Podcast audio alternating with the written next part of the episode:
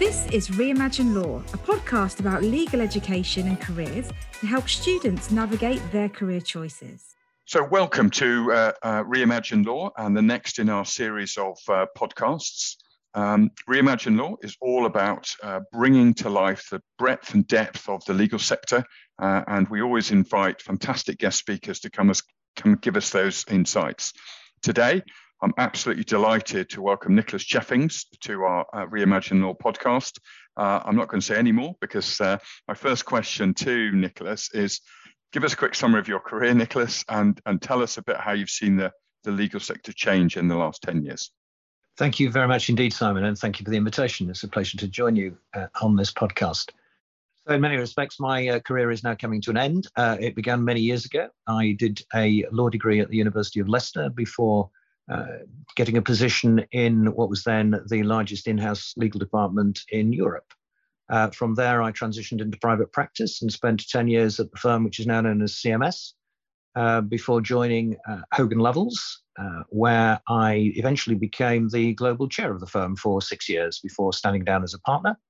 I uh, now have a consultancy with the firm, and I also am a consultant to the Crown Estate, where I am a special advisor, having been the interim head of legal and company secretary for a period of about nine months.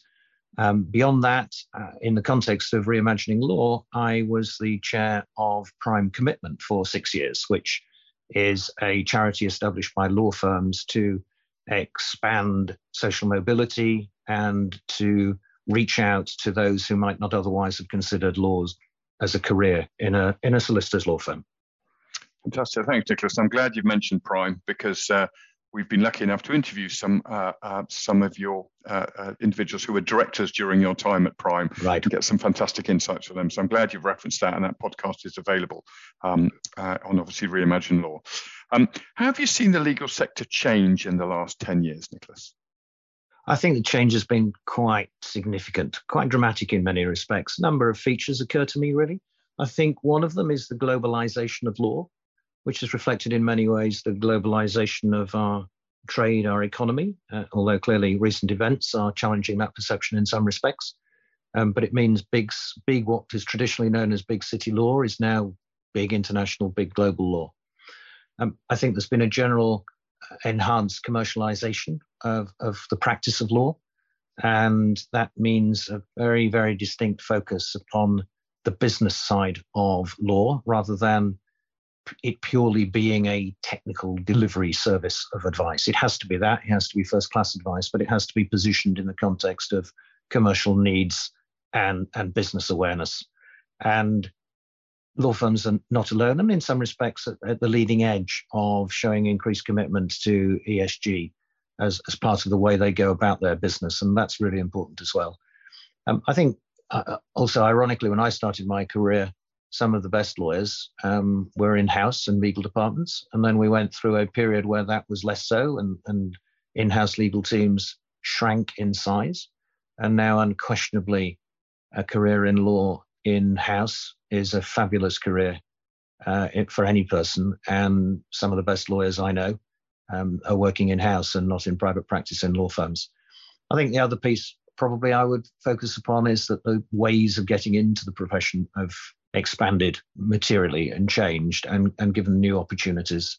And touching on, upon my social mobility point, really, more and more organizations are now focused upon not hiring people from the traditional paths that they've always hired from, and recognizing the, uh, the social diversity, economic diversity also brings cognitive diversity. Brilliant. Yes, thank you. Lots of really interesting points, and yes, some pretty significant change then over the last ten years. If we then turn to look at skills, and this is something we've, we've run a number of podcasts on, on, on Reimagine Law, what are the skills that are going to be required when joining the sector now that will best support individuals to build a career in the sector? That's a great question, if I may say so, Simon. Not that it's unusual for you to ask great questions, but I think it actually aligns in some respects to your previous question, because one of the things I didn't mention is the digitalization of law. And, you know, that's a reflection of what's happening elsewhere in society. But specifically in response to your question, you can have an amazingly successful career in, in the various different forms of the legal profession by, in quotes, just being a brilliant technical lawyer. But I think, for example, if you are going into to private practice in a law firm and you have I T skills, if you can code and if you can program, if you can design apps, then you have the ability to put yourself and or your law firm in a significantly advantageous position compared with competitors. And, and it is a competitive market. You know, everybody wants the best clients, the best work, et cetera, et cetera. Um, and, and having that little edge can make all of the difference. And you know, when we reflect that lawyers are operating in society, they need to reflect society and they reflect the needs of the clients who are in society. So if the clients are spending eighty percent of their time digitally, whether it's in apps or whatever else it might be, social media, then if you're the only engagement that takes them out of that world with which they're very familiar, that's a challenge. If you are actually the only law firm who engages with them in that way, then that's a huge bonus. So I think the duality of skills is quite important. And I would certainly say anybody going into the law shouldn't think, I must do a law degree. Um, I did. Um, that was just, you know, my choice at the time. And I thought it would be interesting. And, and it was largely. Um, and a lot of people come into the law having done something else.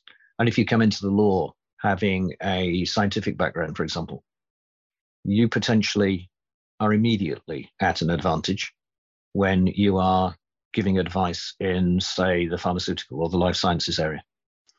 And engineering can make you a significantly more skilled lawyer in construction work. Or the ability, what it really comes down to is the ability to tr- translate and position your legal advice in the commercial context in which the people that you're advising are operating. You're engaging, it helps to build the relationships, it builds confidence. So I would say all of the traditional skills you need, but I think one thing is really important to say, and that is that there is not a framework of skill sets to be a brilliant lawyer. There's several reasons for that. One of the reasons is the attributes, characteristics, and skills you need to be a brilliant litigation lawyer are not necessarily the same, and indeed, I would say, potentially quite different from the skills that you might need to be a brilliant advisory tax lawyer.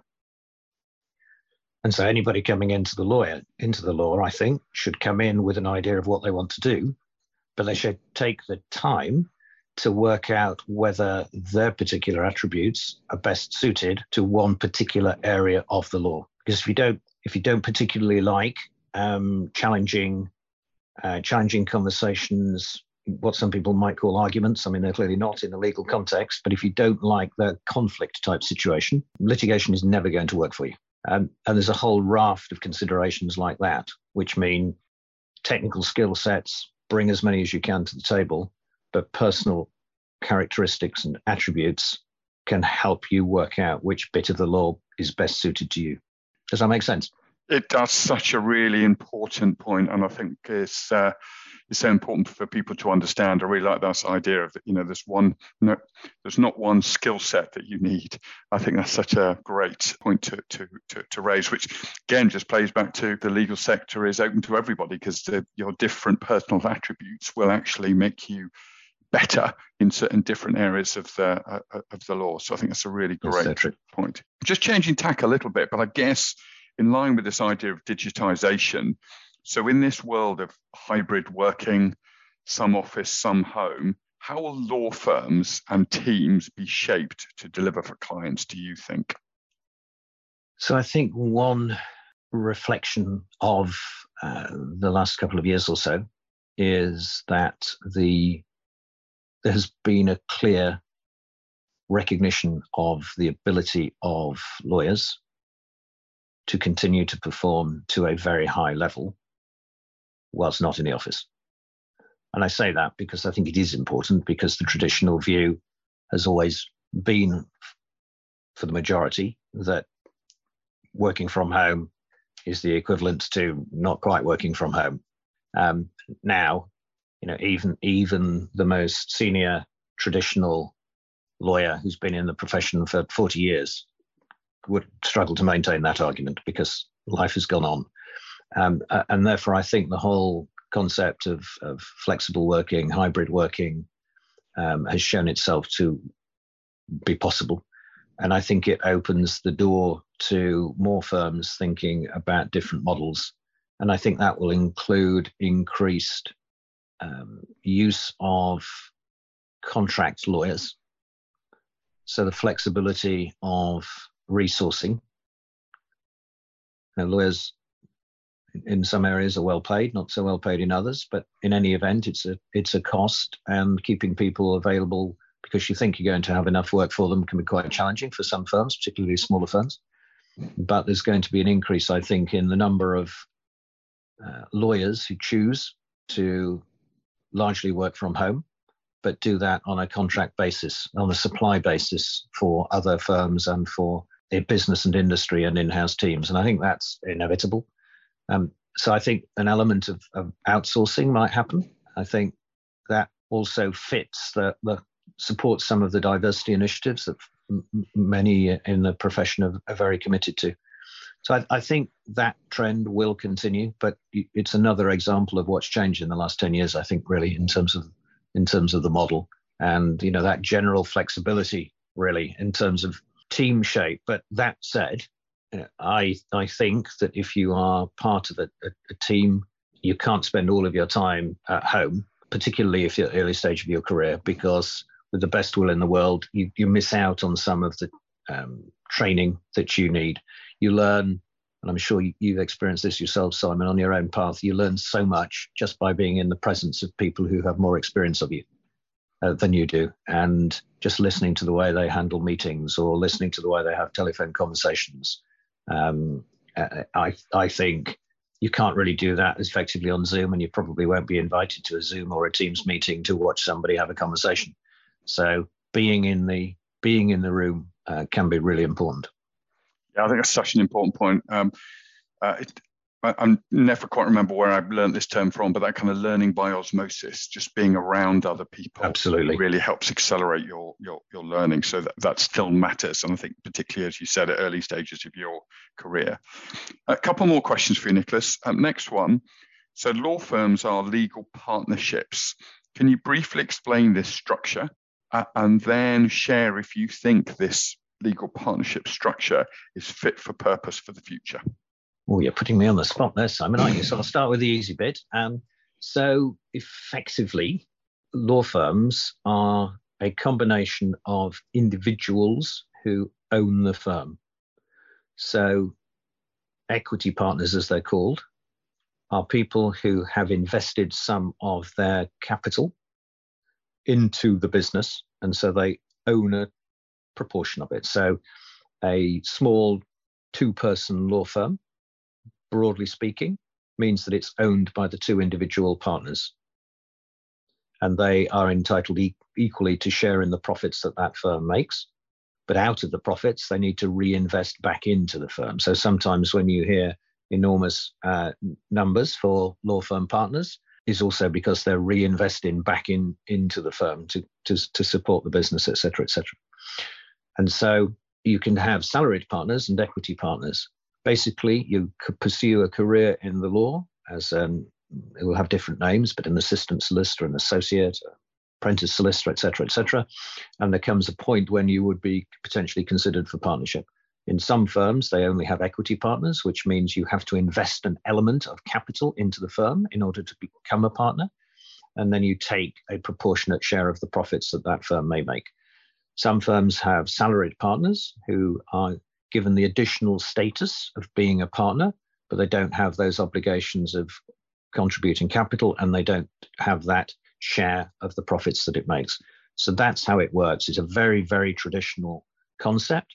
Um, it's been developed over the last twenty years into limited liability partnerships, so that in the old days, if everything went wrong and the firm went bankrupt, then the individual partner owners were responsible for all of the debts, including out of their own personal assets. Limited liability partnership doesn't carry that risk with it. But to your more challenging question, is it fit for purpose? I, I think that there are some question marks over that. And I think the best way I can answer that was, frankly, if you were starting with a blank piece of paper, you wouldn't design a partnership to run a law firm. Um, and there's a num- there are a number of reasons for that. But, you know, in small firms, I think it it works perfectly uh, effectively if you've got, uh, you know, a handful, small numbers of people who can meet on a regular basis and discuss all of the key decisions that need to be made by the business, then then you can do that. But in a in one of the, the bigger firms, you know, once you start getting into hundreds of partners, as you do, um, and there are many firms with more than one hundred partners now, the idea that they own and contribute to the running of the business is is slightly more theoretical than real, because you cannot have um, five hundred, eight hundred, one thousand partners making all the decisions that need to be made. And it's challenging even to make eight hundred partners involved in a meaningful way in the really, really important decisions. So you end up then with creating some form of management structure, and then you're getting m- much more akin to a normal limited company, really, where you have a board, an executive who are making all of the day-to-day decisions, and then from time to time there's something uh, substantive or meaningful which they will put out to the partners for consultation. Uh, in the same way that you might need to consult shareholders in a business, for example. But again, as an individual partner, you will often conclude, well, this, we've engaged a, a group of people to run our business for us. They're recommending this to us. I can't see any obvious flaw in it, so fine, crack on, team, um, as opposed to really being involved in the heart of it. I think the other important thing in a partnership, and we're seeing this more, is not to assume, which was very much traditionally the case, that, you know, the person who'd been around the longest um, or the person who was most successful in winning new business should be the managing partner or the senior partner or whatever other name is given to the to the lead roles. Because coming back to the skill set point we mentioned earlier, just being a really good lawyer, um, or certainly just being the oldest, doesn't necessarily make you the best person to run a business. And and so firms are recognizing that more. Um, but there's still a, quite a big step to go before they're bringing in, some have done it to obviously to particularly finance roles and others, but to bring in people to kind of chief executive or operations roles who are not lawyers uh, is, I think, a development which may continue over time. Thank you. And I, I think it's just really great to kind of shine a light on, on those structures and, and, and how it works, because it is different to lots of other sectors. So uh, thank you yes. for, for doing that. And the metric I always use is I understood it. So if I understand it, there's a, there's a pretty good chance that other people will, not being good. a lawyer myself, so uh, uh, or indeed working for a law firm. Uh, my final question uh, uh, for you today, and, and it comes back to something you mentioned earlier when we were talking about skills, Nicholas. You were talking about, you know, there's no one skill set that's needed. It'll depend on the area of the law that you go into, and you talked about difference between uh, uh, if you go in on the litigation side or the tax side, so it is different. So with that in mind, how important is it, do you think, to specialize, and what are the pros and cons of specializing early? So I think it's probably worth contextualizing that question before I answer it, in the sense that our conversation is not just about law firms. And there are many, many different ways that one can be a lawyer, and there are many different forms of the law. So, you know, a criminal lawyer, to an extent, clearly specialises in in crime. Um, but within criminal law, there can be particular elements that one specialises in, like fraud. If you're in business, you would tend to have a core area, potentially, but a, but a broader a broader reach. And again, depending upon the scale of the organization. And I think scale is probably the, the piece that drives specialization. The larger a, a legal function is, in many respects, the more individuals become specialized. But that said, if one's going into um, a career as a barrister, most of those are specializing in one form or another. So the issue for me, I think, is, do you decide what you want to be at an early stage of your career and focus upon that and hone it down as much as you can to be as expert and specialist as you can? There are clearly advantages in that, because within reason, you know everything there is to know about your area of the law, and that puts you at an advantage over other people who are more generalists. and in negotiating deals or in a piece of litigation or something like that, then that gives you and consequently your, your client um, an advantage. I do think, though, that there are some dangers in specializing too quickly, which is why I think the model of training contracts and indeed uh, increasingly the apprentice solicitor route and indeed um, the legal executive routes into the legal profession can have advantages, because in those early days you get to see more of the firm. And to your point really about learning by osmosis, I think one of the things about specialization is it's fine so long as the particular problem, question, challenge that you, you are posed is exclusively within your domain. But life is rarely that simple. And so many of the legal challenges that are put to you have nuances which bring in other areas of the law. And the danger of over-specialization is you don't even recognize that there are other areas of the law that you need to be addressing here. So I think a degree of generalized knowledge of the law is really helpful, if for no other reason than when you get a problem, you can look at it from your own particular niche or niche, as the Americans would say. You could work out what the answer is, but you can also have that little light bulb moment when you think, actually, I think this deal might have some employment law consequences. I don't know what they are, but I do know it's got some employment law consequences, so I need to ask somebody else a question.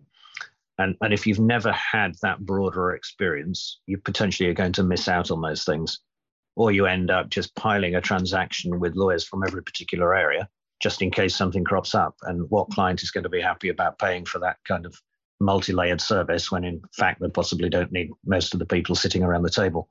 So there are clearly pr- uh, pros and cons. Um, I think if somebody has the opportunity, uh, I did this by dint of circumstances and accident, not by some grand design, but I'm pleased I did. Um, if you have the opportunity to start broader and narrow it down over time, I think that's really quite helpful, because I think it makes you more rounded and, and therefore better able to uh, to give the advice that you you need to give. Um, and for me, I, I did that, and then started broadening out in different directions afterwards as my as my career developed. So, you know, there's there's flexibility clearly as to about how we go about it. But you know, certainly I've seen people think they want to specialise in litigation, go into a big law firm, and they've been so specialised in litigation that they've been focused upon one particular narrow area of it, and they call themselves litigators, but actually there's fifty percent of litigation that they've still not had any experience of. And that is something I would definitely caution against as an example. That's it, Nicholas, thank you. I said that was the last question. I do have one more, um, okay.